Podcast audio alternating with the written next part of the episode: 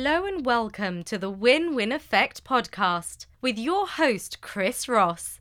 This is the show for anyone that wants to drive productivity and maximize potential in any industry. Let's take a moment. Have you ever wondered about the psychology behind the persuasive marketing driving you to take action, sometimes on products you never thought people would buy? Well, that's just what makes this podcast stand out from the others. On these episodes, Chris will break down proven strategies that his companies use to respectably enroll prospective students into the correct programs to achieve overall business success and fulfillment in life, you will get a rare centralized look into both sides of the buyer seller relationships that I'm sure anyone tuning in will receive massive value from to implement instantly. There are huge quantities of information or material from companies just trying to sell products but not many giving you the right information on how to build companies from solid foundations, focusing on customers actually winning as the outcome. The Win Win Effect podcast is a character based code for human interaction and collaboration in business. Time is the only non renewable resource in life. So, with this podcast, the outcome is designed to bring you value to make it worth your time.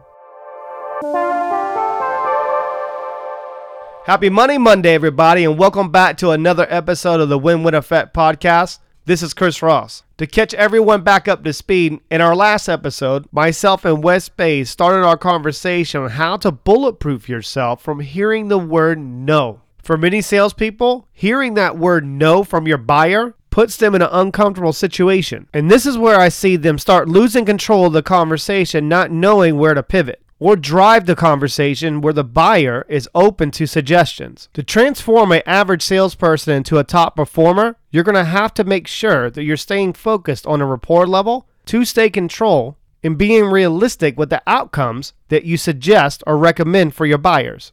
After careful consideration with my team members, we felt it was best to chop up this episode into multiple episodes to be easy to consume for yourself and giving you an opportunity to fill out a feedback form after each episode. I wanted to take the time and say thank you to all the listeners out there that did take our advice and filled out the feedback form.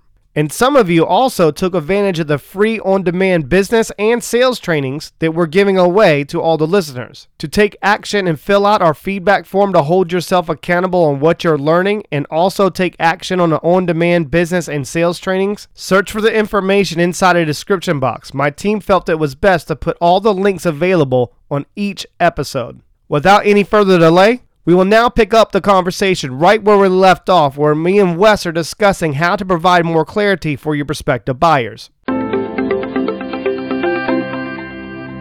Right, absolutely, and that's actually, and I want to take what you said, Chris, with clarity, just just one step further, if if I may. Please.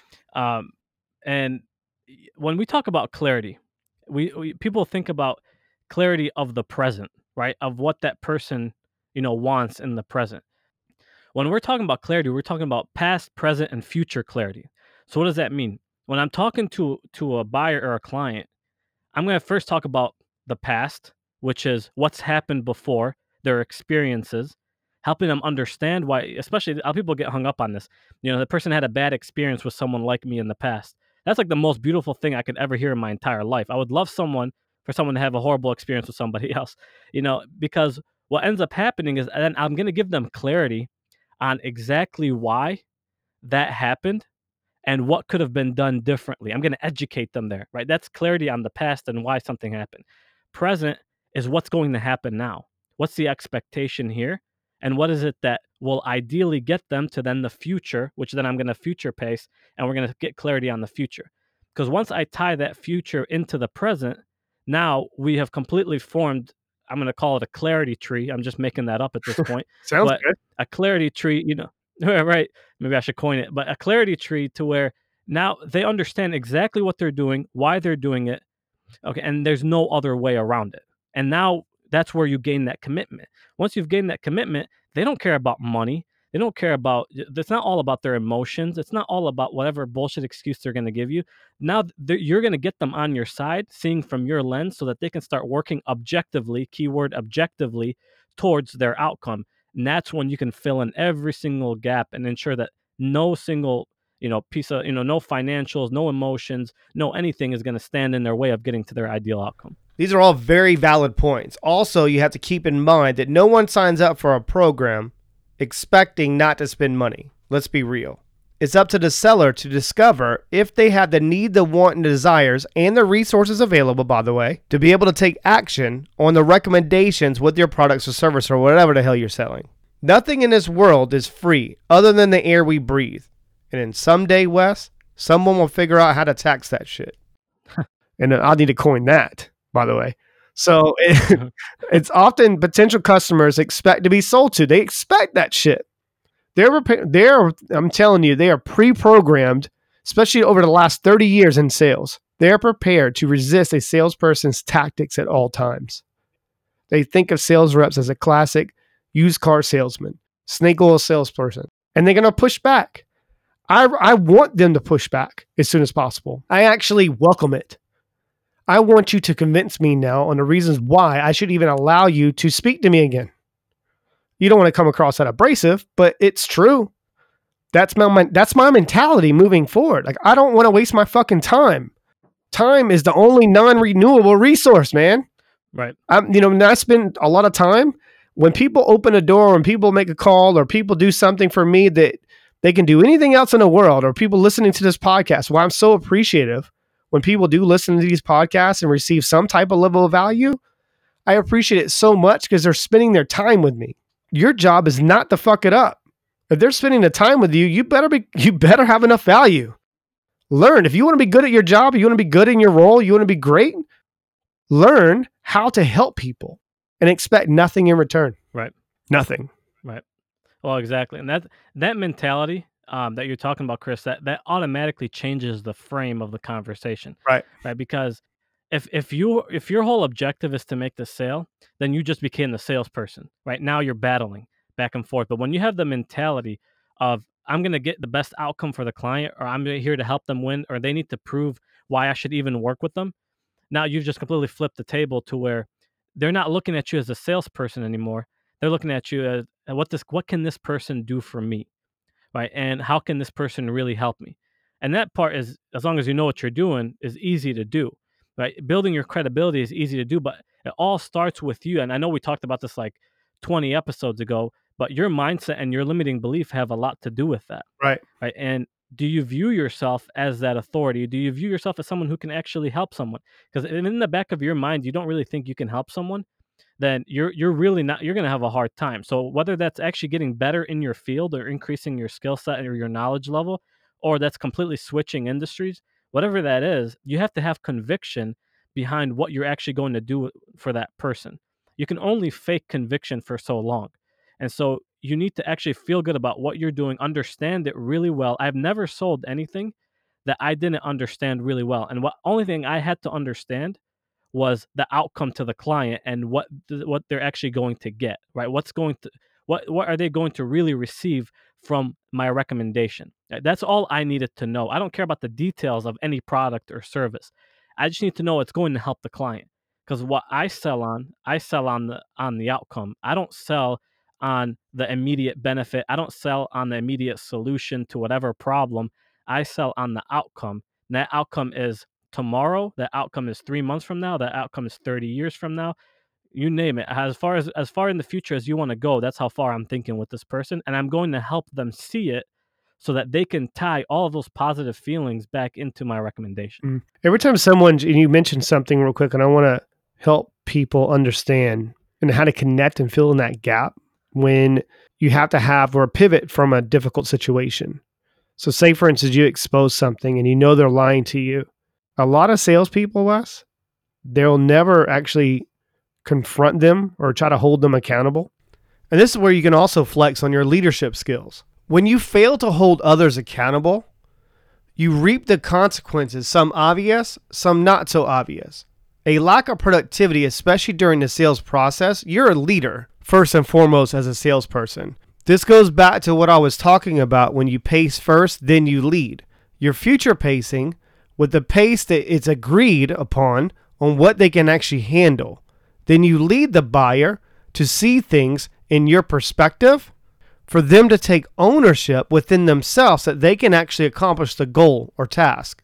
A lack of productivity is one of the more obvious negatives that come to mind. And this goes back to what you were saying, Wes, about tying positive emotions to an outcome. Right. As a seller, if you fail to hold your buyers accountable, this cycle will continue until people take accountability for their contribution to the actual problem and focus on seeking solutions. And this is where a lot of the listeners out there, Wes, are probably thinking, I don't really have the confidence to be able to hold people accountable that way. Confidence will come. The best place to start is to work on being more empathetic. That will give anyone an instant boost of confidence, knowing what the buyer is potentially going through. This takes a little finesse, and being able to master your tonality is key. Make a few statements to agree with the customer and clarify that their concern is valid and understood. A negative statement expressed in a way that is opposite to the position you want to take or the direction you want to steer the conversation using reverse psychology. A softening statement is used to lower the prospect's defenses and disarming them. But examples of these type of statements is, Wes, I see what you mean. Right. I understand. Which means I'm looking for more information. So that's a completely valid concern. I can understand exactly where you are, Wes. You're absolutely right. If I was looking at things in your perspective, you see how I'm angling back and forth? Like these softening statements or, you know, trying to diffuse a situation statements right before I go in and trying to explain something, I need to disarm them. Right. I need to lower the prospect's defenses. I need them to drop their guard a little bit, like relax. Right. Like I'm not trying to get you to buy shit right now. It's not available. People can only take what's available. You don't understand that, right? Right. Exactly. And that's why it's so important too to to set the the right expectation from the start. And because for me, like if I'm working with a client, my in the right from the beginning, and I even have so many of my calls are recorded that that I say this exact thing, and it's I'm set I'm setting the expectation of what I'm going to do for them, but also what might happen. Right. So and and this is my point is that I'll tell them, look, my expectation is that you're going to be upfront with me always and you're gonna you're gonna completely be 100% transparent and honest and i'm gonna be the same way back if at any point i feel like maybe you're not telling me the full truth right, or you're just telling me something that i want to hear i need to under i need to know that you're going to be okay with me calling you out on that right? because and this is where i tie it all in because my role here is to deliver the best outcome for you possible that's all i'm here to do i'm here i'm here to get you from where you are now to on a path to where you want to be. And I'm here just to help you. And I can't help you if if we have a relationship that's not based on trust and not based on transparency. Right. So my expectation is that you're always going to be that. And then that I've set the anchor there. And now, you know, whatever, four calls later, they're they're telling me something. Now I'm going to say, "Hey John, do you remember our first conversation when I talked about the expectation that you're going to be fully transparent with me and you gave me the permission to be able to to actually talk to you about it and and ask you more questions about it or whatever, you know. And then I'm guessing they're going to say yes. I'm going to say this is one of those times. Right? And now I can be, of course, I'm always going to be re- respectful, but now I can be very straightforward. And I'm going to say, right now, I don't feel like you're telling me the full truth. I feel like there's something holding you back. Right. And whatever it is may be justified, but I need to know what it is so that then we can move forward and see what potentially is a solution for it. So do I have your permission to do that? And I'm gonna I'm gonna continue. And I'm happy that you mentioned that, Wes, about getting the agreement from the potential buyer to hold them accountable. Because if you want to get people to buy your stuff, product or service, good, whatever it is, you need to understand how buyers make purchasing decisions. Sometimes I need to make sure that I'm going to teach them how to make better choices or decisions. Before you can sell any product or service or good, you need to be able to win your buyers over to help them make the right decision to purchase or buy. This will also help you make sure that you're going to eliminate the buyer remorse if you decide to recommend them or sell them that product or service or good. And to all the listeners out there, I hope this is making sense. You have to be able to get them to remain calm when making a decision Because if you make an unexpected negative statement and don't get them back to neutral, that leans into the buyer's objection or concern. Then your buyer will be geared up to disagree with you at all times, no matter what you say. And this goes back to what I was talking about of not being able to handle the word no. You got to bulletproof yourself. Embrace and welcome the buyer saying no to you. People will fight to the death to preserve their right to say no, and it's their God given right. So give it to them. When negotiating environment becomes constructive and collaborative, you can take that opportunity to be able to work together on finding the right solution for both sides. If you do this effectively, you will be able to set the right expectation and most importantly, will help you keep the sales conversation in your control. The key to this is not to have your buyers thinking that you're trying to convince them or persuade them to do something they don't want to do. You're pursuing the outcome, and they are in need of the product or service rather than you trying to sell them or persuade them. Yeah, it's all expectation at the end of the day, right? It's all your expectation and their expectation. But when the nice thing is that when you don't have an expectation, right, when you're only thinking about the best outcome for the client, then you know what? Sometimes them getting sometimes getting a no for me is a good thing, right? Especially if I was, you know, maybe I I, I didn't have the right lenses on that day and I wasn't seeing that this person isn't the right fit. I you know I want that no. The only time for me that I'm that I'm really going to work through that no is when I truly believe that this person is the right fit. Right. And I'm not going to go at the no. I'm going to go at what did I miss in my process that this person isn't ready right? Isn't where they're supposed to be, and that's how I'm going to look at it because now I have a gap.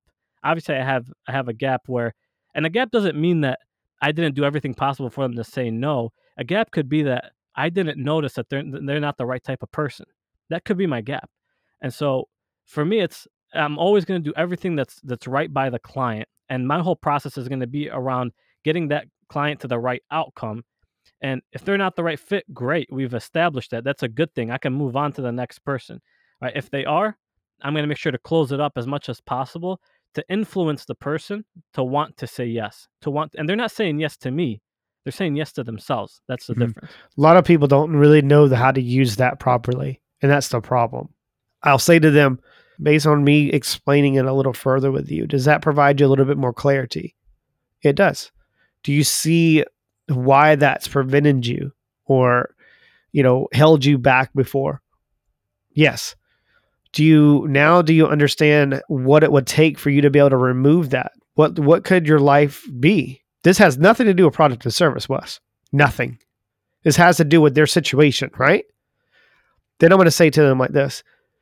Wes would you like to reconsider now with me going over that with you yes and i'll wait but i'm using reconsider as a different word because a lot of people don't use those types of vocabulary because it's it's it's disarming and it's neutral.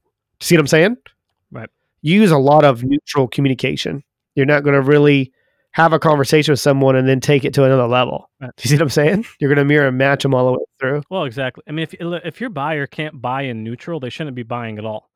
Right. That that's where they have to be in order for them to actually make a, the right decision, and you want them to make the right decision.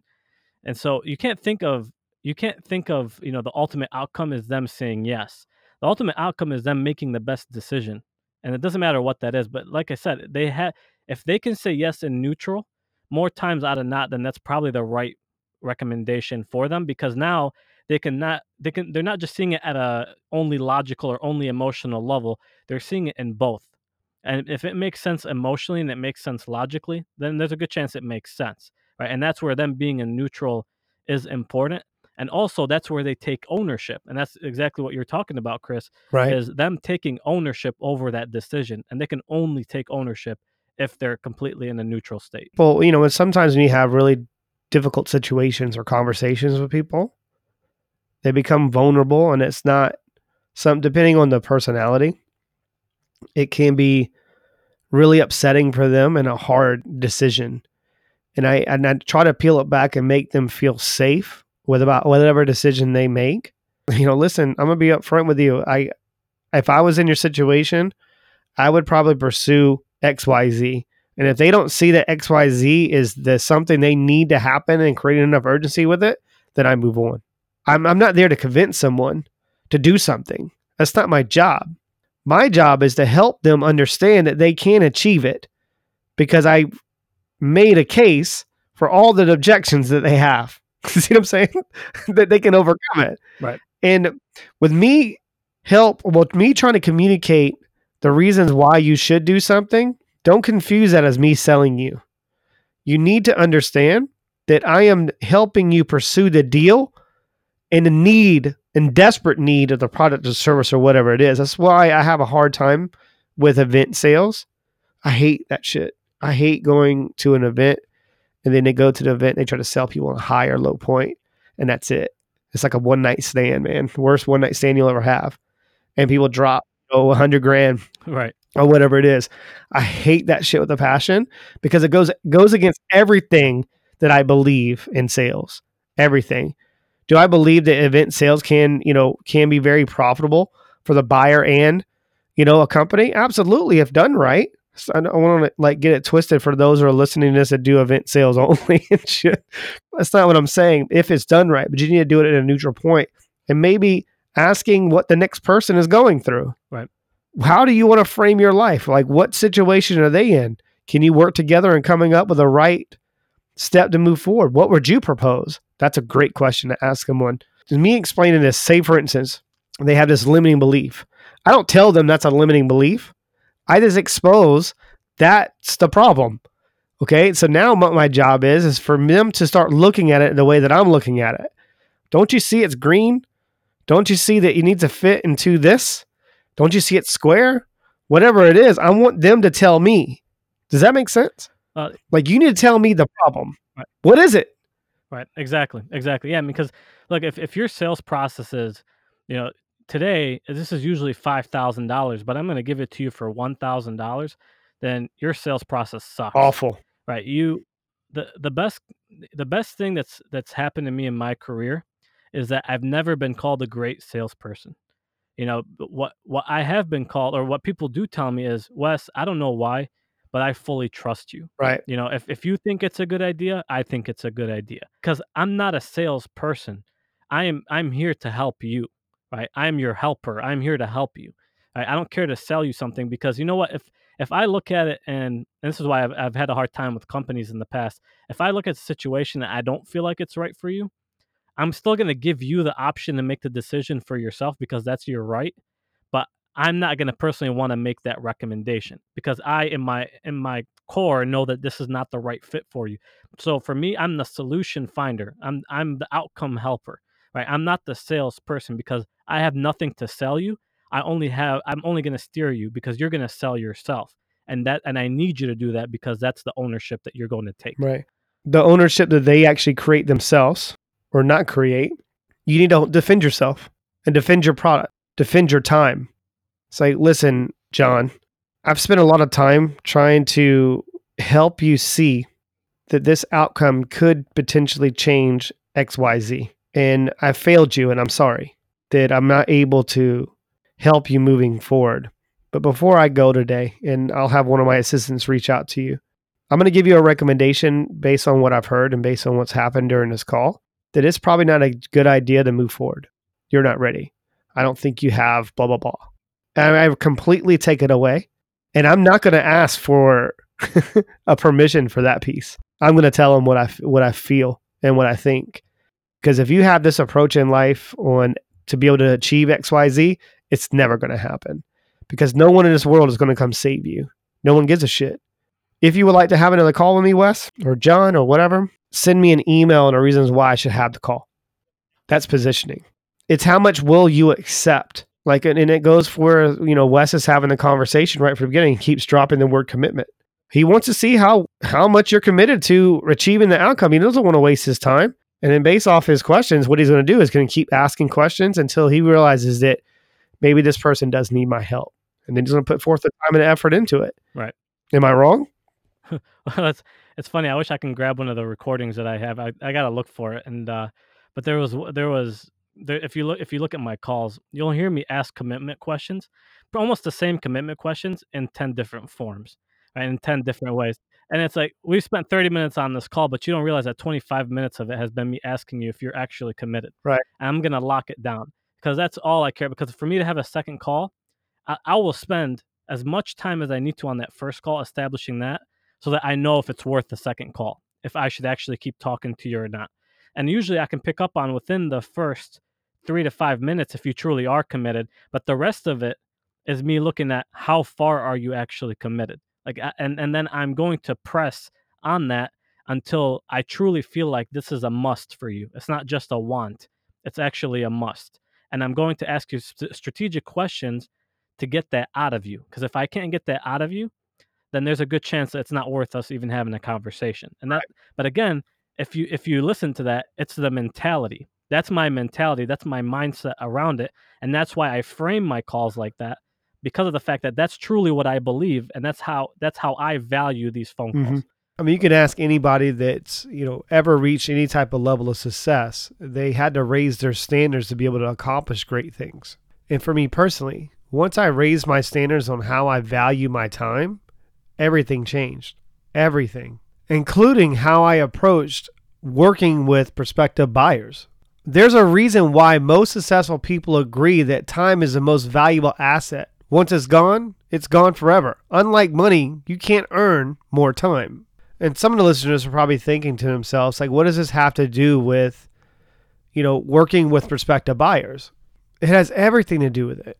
Because if you actually focused on raising your standards as a seller on how you value your time, you will indirectly raise the standards of your prospective buyers to not waste your time. It's important for me as a seller to always communicate the things that I do not accept of working with a prospective buyer. Number one, I stick to my time limits. If you have a meeting scheduled for 30 minutes, that's the length of the meeting. If you go over by 15 minutes, that delays me by 15 minutes on working on something else. It also lets other people know that their time isn't important either. Number two, I don't allow tardiness. I do not allow it. I mean, there are certain circumstances that I become a little bit more lenient with. Kids get sick, cars break down, things happen. I know it's life. But I do make it clear that being late is unacceptable. When others disrespect your time, you lose time to work on your goals and what you're trying to accomplish within the sales process, leading them to the outcome they're desiring. And this is one of the reasons why some salespeople have a longer sales cycle. I mean, you have to be able to provoke them to make a decision and reward those who actually do. There's not that many, and, and I'm not want to sound a certain way, Wes, but there's not that many people that say no to me. It's I don't want to sound pompous, but it's true.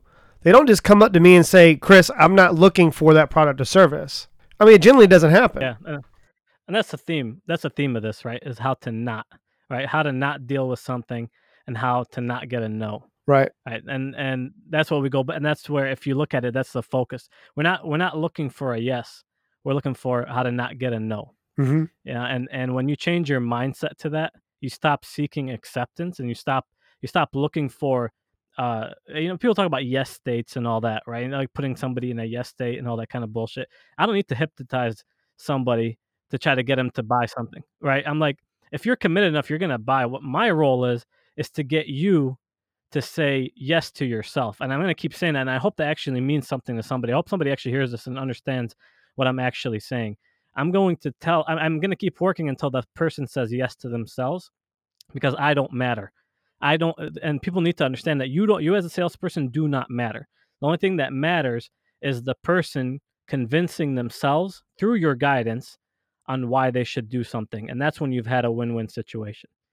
Like Wes, you mentioned something earlier, and I don't want to keep bringing this up and harp on this, having them commit to an outcome a lot of people are probably asking themselves in their own mind right now, maybe listening to this, maybe they know how to do it. I don't know. How are you able to communicate that properly with different personality types? I would suggest in the next couple episodes, us kind of expose how to avoid trying to selling someone on a high point or low point or pigeonholing themselves. What do you think? I think that would be a great idea because it's it's so it's such a sensitive topic and it's so easy to do. Um, and I, I think I, I absolutely would agree. I think it's going to take a couple of episodes to really go through it. So I think that's a wonderful idea. I think we're on to something with that because a lot of people don't know how to turn a closed ended question into an open ended question to get more information, especially when they don't know how to pivot from a difficult situation. I mean, no doubt, developing a high level of rapport, you'll hear a lot of sales trainers say that, is critical to the success in sales. But most of them that won't tell you and teach you is how to structure and align your questioning to be able to get to the outcome that provokes the buyer to take action themselves without you having to pitch them. Phrasing your question strategically is imperative. And be honest with you, Wes, I couldn't pick a better topic to kick off the new decade. Wes, what are some ways that they can prepare better for the next upcoming episodes? Uh, best thing to do since you know we know where we're headed and, and what you can expect on the next episodes is tie it back into your sales process and where you currently are. Identify what you want to what where what plug you know what holes do you want to plug right what's your process looking like where are you missing opportunity so that when we actually talk about the things that we're talking about you can relate it back to your sales process Perfect. I love that we're all on the same page going into the new decade. Happy New Year to everybody. Hope you have a good holiday. Be safe. Don't forget to fill out our feedback form with your takeaways and what you learned from each episode. And feel free to take advantage of our on demand and accredited business and sales training courses. So, as always, ask yourself how can you get a little bit better each day? That 1%. Keep moving, keep growing, keep learning. Let's go win our day. Take care. Thank you for taking your time and listening to today's podcast of the Win Win Effect. As a thank you for listening and tuning in, Chris is rewarding you with a placement course webinar with his team to point you in the right direction to massive success. In success, it's all about living a better quality of life. So, at the very least, subscribe to the Win Win Effect podcast so you don't miss the next episode. Feel free to share on your social media or simply tell a friend about it. Also, please rate and review the podcast. To find the free webinar and more information, please visit tcrconsultingagency.com.